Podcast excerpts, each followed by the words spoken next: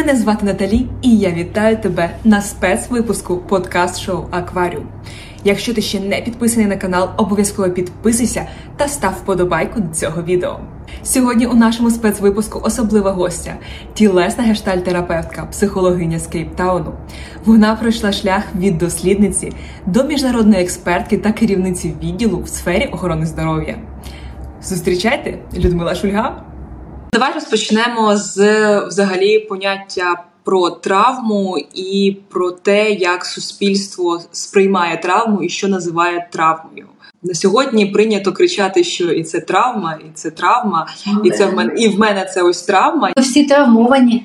Ми всі травмовані, так і нас всіх чекає посттравматичний синдром. Може він нас всіх і чекає, може ти нам розкажеш, що так воно і є в якомусь вигляді наслідки того, що зараз відбувається, наслідки війни, вони будуть. Просто вони будуть у всіх різні, і точно не у всіх буде ПТСР. Травма це не якась конкретна подія, а коли з нами трапляється щось таке, з чим ми не можемо впоратись. Це трапляється швидко, і в цей момент людина не відчуває е, силу, що вона може ну, якось відштовхнути, чи втікти, чи немає такої можливості. І вона якби завмирає в цьому моменті. Все, що відбувається навколо, мозок реєструє як погане, щось погане. І основний критерій людина втрачає. Людина стає безпорадною. От. Тому, коли потім починаються ці симптоми травми, ми кажемо, що людина втрачає почуття гідності, бо в той момент вона не змогла ну так здається, да, що я мала справитися, але не змогла. А те, що люди називають травмою, то зазвичай вони мають на увазі біль. Що у всіх нас є певний біль, у всіх у нас були певні проблеми в житті, і зараз є якісь проблеми, але це не є травмою. Травма має визначення, і травма має фізіологічні наслідки. Тобто, якщо ми будемо сканувати мозок людини, ми побачимо певні зміни. Це буде травма. Тобто, все, що з нами відбувається, і що ми можемо зараз сказати, що нас негативно зачіпає, це наш біль. Це травматичні обставини, тобто вони потенційно можуть травмувати, але не обов'язково, що травмують. А тих ем, хто розів'є після ПТСР, таких буде небагато. Більшість людей справиться. Там ну по-різному кажуть відсотків, ну нехай буде там до 20 людей, яких буде ПТСР, і ще якась частина буде мати комплексний ПТСР. Це можливо серед тих, хто в полоні, хто довго був на окупованих територіях, у кого м, хронічний стрес накопичується, і людина постійно живе в цьому ритмі Я маю вижити, я маю вижити, я маю вижити. А якщо щось сталося ще до того, там в дитинстві вся людська історія, то у них може бути ще така історія на комплексна. Хотіла в тебе спитати, раз ми про це вже заговорили. Зараз в Києві популярна, навіть не тільки в Києві, в Україні популярна тема проведення лекцій і онлайн лекцій про те, як спілкуватися, е, наприклад, з військовими, які повернулися з фронту, і е, з людьми, які е, зазнали травматичного досвіду. Ти можеш коротко сказати якісь основні правила, яких ми можемо дотримуватися в спілкуванні з людьми, які зазнали травматичного досвіду, якогось, якщо ми це знаємо.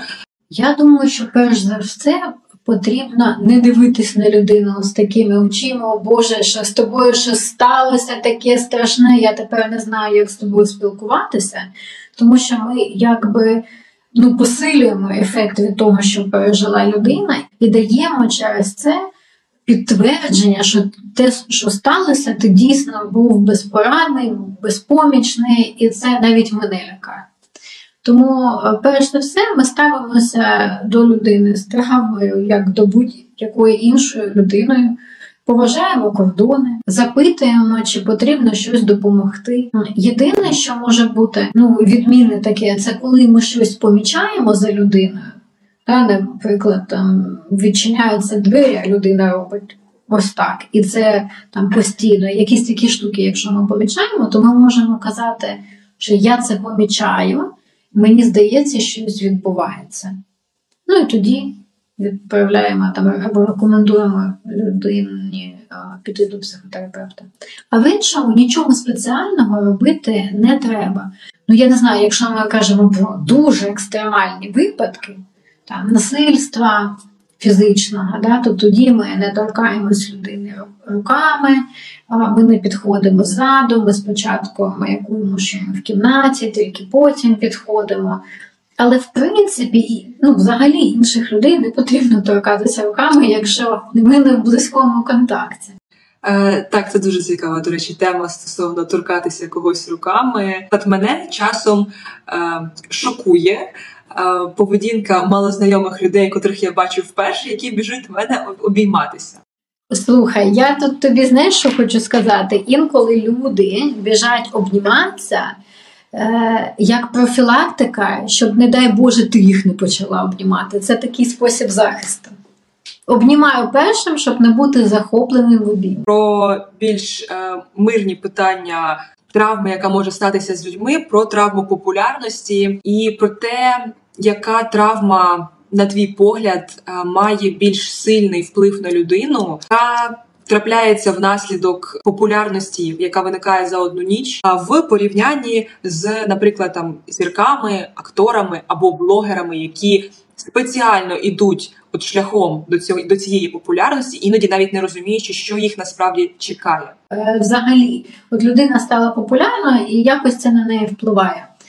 І як це вплине, буде залежати від того, наскільки людина стабільна, наскільки вона в собі впевнена, наскільки вона відчуває що вона гідна там, цього життя і без соцмереж. А тепер друга частина: якщо я не відчуваю, що я цінна сама по собі, і раптом соціальна мережа дає мені оце визнання, потім починаю вилізати. Із шкіри, щоб там продукувати контент, бути постійно на виду, і це єдиний шлях для мене тоді підтвердити свою цінність і отримати від якихось там людей любов. І якщо це мова йде про такий випадок, то ці люди дуже сильно раняться через негативні коментарі. Тому що вони е, можуть отримати там мільйон вподобайок, а потім прийде одна людина, яка скаже: Ну ти гівно, або яка ти страшна, і все і більше нічого не має значення. І тоді треба ще більше старатися для того, щоб отримати більше вподобайок, більше коментарів, там більше вкладатися в рекламу. І це постійний біг такий, і цей голод його неможливо задовільнити, тому що те, що соціальні мережі намагаються нагодувати, мало бути отримано в іншому місці. Ця людина мала бути прийнята і долюблена там в родині. Е, друзями, я не знаю, ну там все та історія, да, не соціальні мережі. Е, про е, цих людей, які стали відомими, які хотіли цієї відомості. Ну, е, чесні актори теж кажуть про те, що вони хочуть отримувати цю любов, і там мотивація може бути різна. Хтось теж компенсує, а хтось просто вважає, що він достойний, він іде збирати.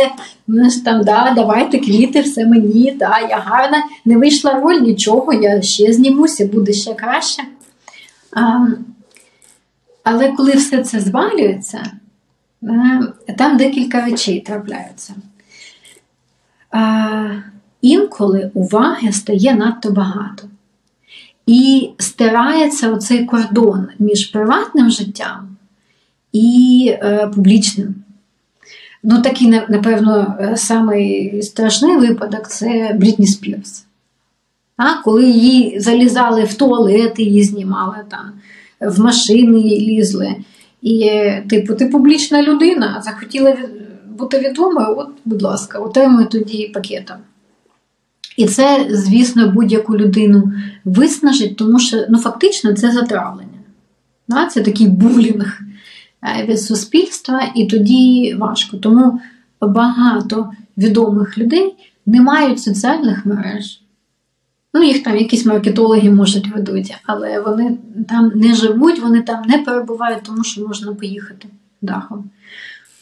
Вот. Ем, І тоді потрібно з цим якось справлятися. Ну, а які ж у нас копінгові стратегії? Алкоголь, наркотики, ігроманія, будь-яка залежність, да? щось, що може, може знеболити. Мені дуже подобається, що ти сказала за гнівні коментарі, тому що хейт це ще одна сторона популярності в соціальних мережах. То навіщо це людям? Наприклад, я не буду отримувати від цього задоволення, особисто я. Я не хочу ні з ким сваритися. Навіть якщо от я вона спостерігає за ситуацією, де дві людини сваряться, я пройду повз, вона буде активно приймати участь. Е, щось доводячи незнайомим людям, як то кажуть, не в своїй суперечці.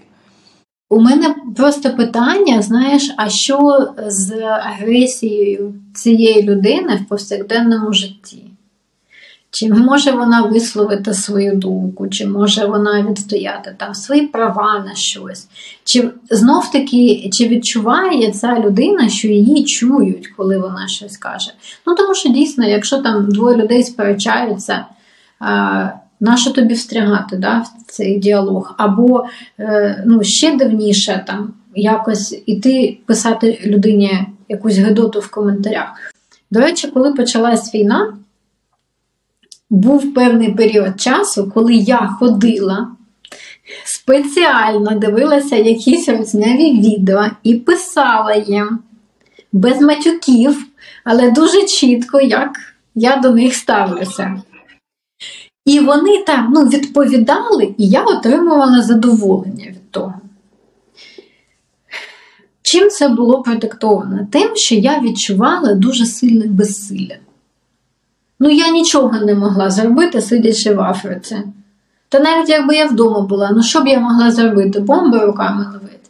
І через почуття безвиході, думаю, ну хоч так піду я на селю. Хоч якось, да. Потім, коли я знову знайшла себе в часі просторі, прийшла до тями, мені це стало не потрібним, я просто там все, що мені на слух повідписувалось, в цьому більше немає потреби. Тому а агресії у мене було багато, її треба було кудись дівати. Тому і до цієї людини питання, знаєш, ну, чому вона не може це розмістити в своєму повсякденному житті, якимось чином або боїться конфронтувати, або є якась внутрішня заборона на те, щоб конфронтувати з певними людьми. Тому що, як правило, люди, які пишуть хейт, вони отак face-to-face, вони дуже лагідні, вони посміхаються, і ти навіть не здогадаєшся, що вони таке можуть робити. Е, так, і мені здається, тому більшість е, хейтерів і кібертролів вони анонімні і дуже бояться, якщо їх викриють е, в реальному житті. І зазвичай такі відкриття їх особистостей вони закінчуються вибаченнями. Причини кібербулінгу, так якщо поговорити, то це завжди якась особиста травма, якась особиста ем, неможливість вираження. Да, це не обов'язкова травма, але це дійсно неможливість щось висловити, показати свої почуття в контакті з іншою живою людиною. От Дуже часто люди вони відчувають гнів, у них там все отак аж всередині перевертається, але якщо до них підійти і спитати, що сталося, вони скажуть нічого і будуть так посміхатися. Е, або що-небудь таке промямлять, ну, типу цього немає. Е, тому що у них стає блок на те, що те, що у них всередині, видати назовні. Бо це страшно, наприклад. Тому що якщо людина живе з установкою, якщо я щось скажу про те, що мені всередині, що я невдоволена, зараз мені прилетить. Тобто, це не бажання йти на конфронтацію, на конфлікт, е, якийсь прямий, яке виливається в абсолютно різні в принципі прояви. Це може бути як підлість в реальному житті, але тиха, так і певний е, кібербулінг в соціальних мережах. Так, це не бажання йти на відкриту конфронтацію через певну неможливість всередині себе. Тобто, це не те, що план такий, а просто у людини немає цієї функції, її потрібно відростити. До речі, ти кажеш, її потрібно відростити. Тобто, це життєво необхідна річ іноді йти на конфронтацію. абсолютно необхідна, і якщо мова йдеться про травму, то вихід із травми тільки через злість. Е, тому що людина спочатку безпорадна, а потім дуже зла. Як з війною, о Боже, що робити, всі в паніці біжуть, а потім такі злі починають щось робити.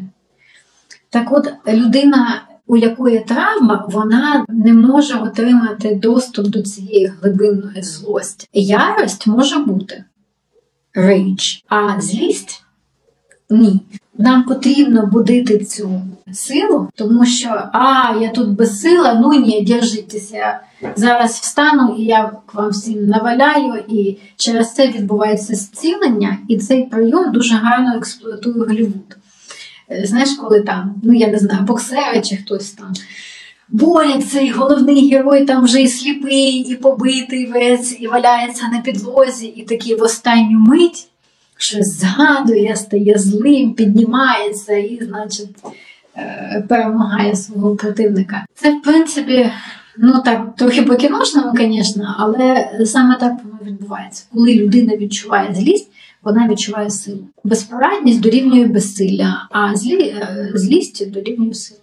А ти сказала про ярость і злість. Чому різниця? Як відрізнити, наприклад, для я злюсь, чи це та ж сама ярость, чи це не є тією силою, яка закладена в злості? Так, це є все таки якимось деструктивним моментом. Що просто злість це почуття, ярость це ефект. Як це виглядає? Злість завжди спрямована на те, щоб перебувати в контакті. Мені щось не подобається, я йду з тобою битися. Битись це контакт.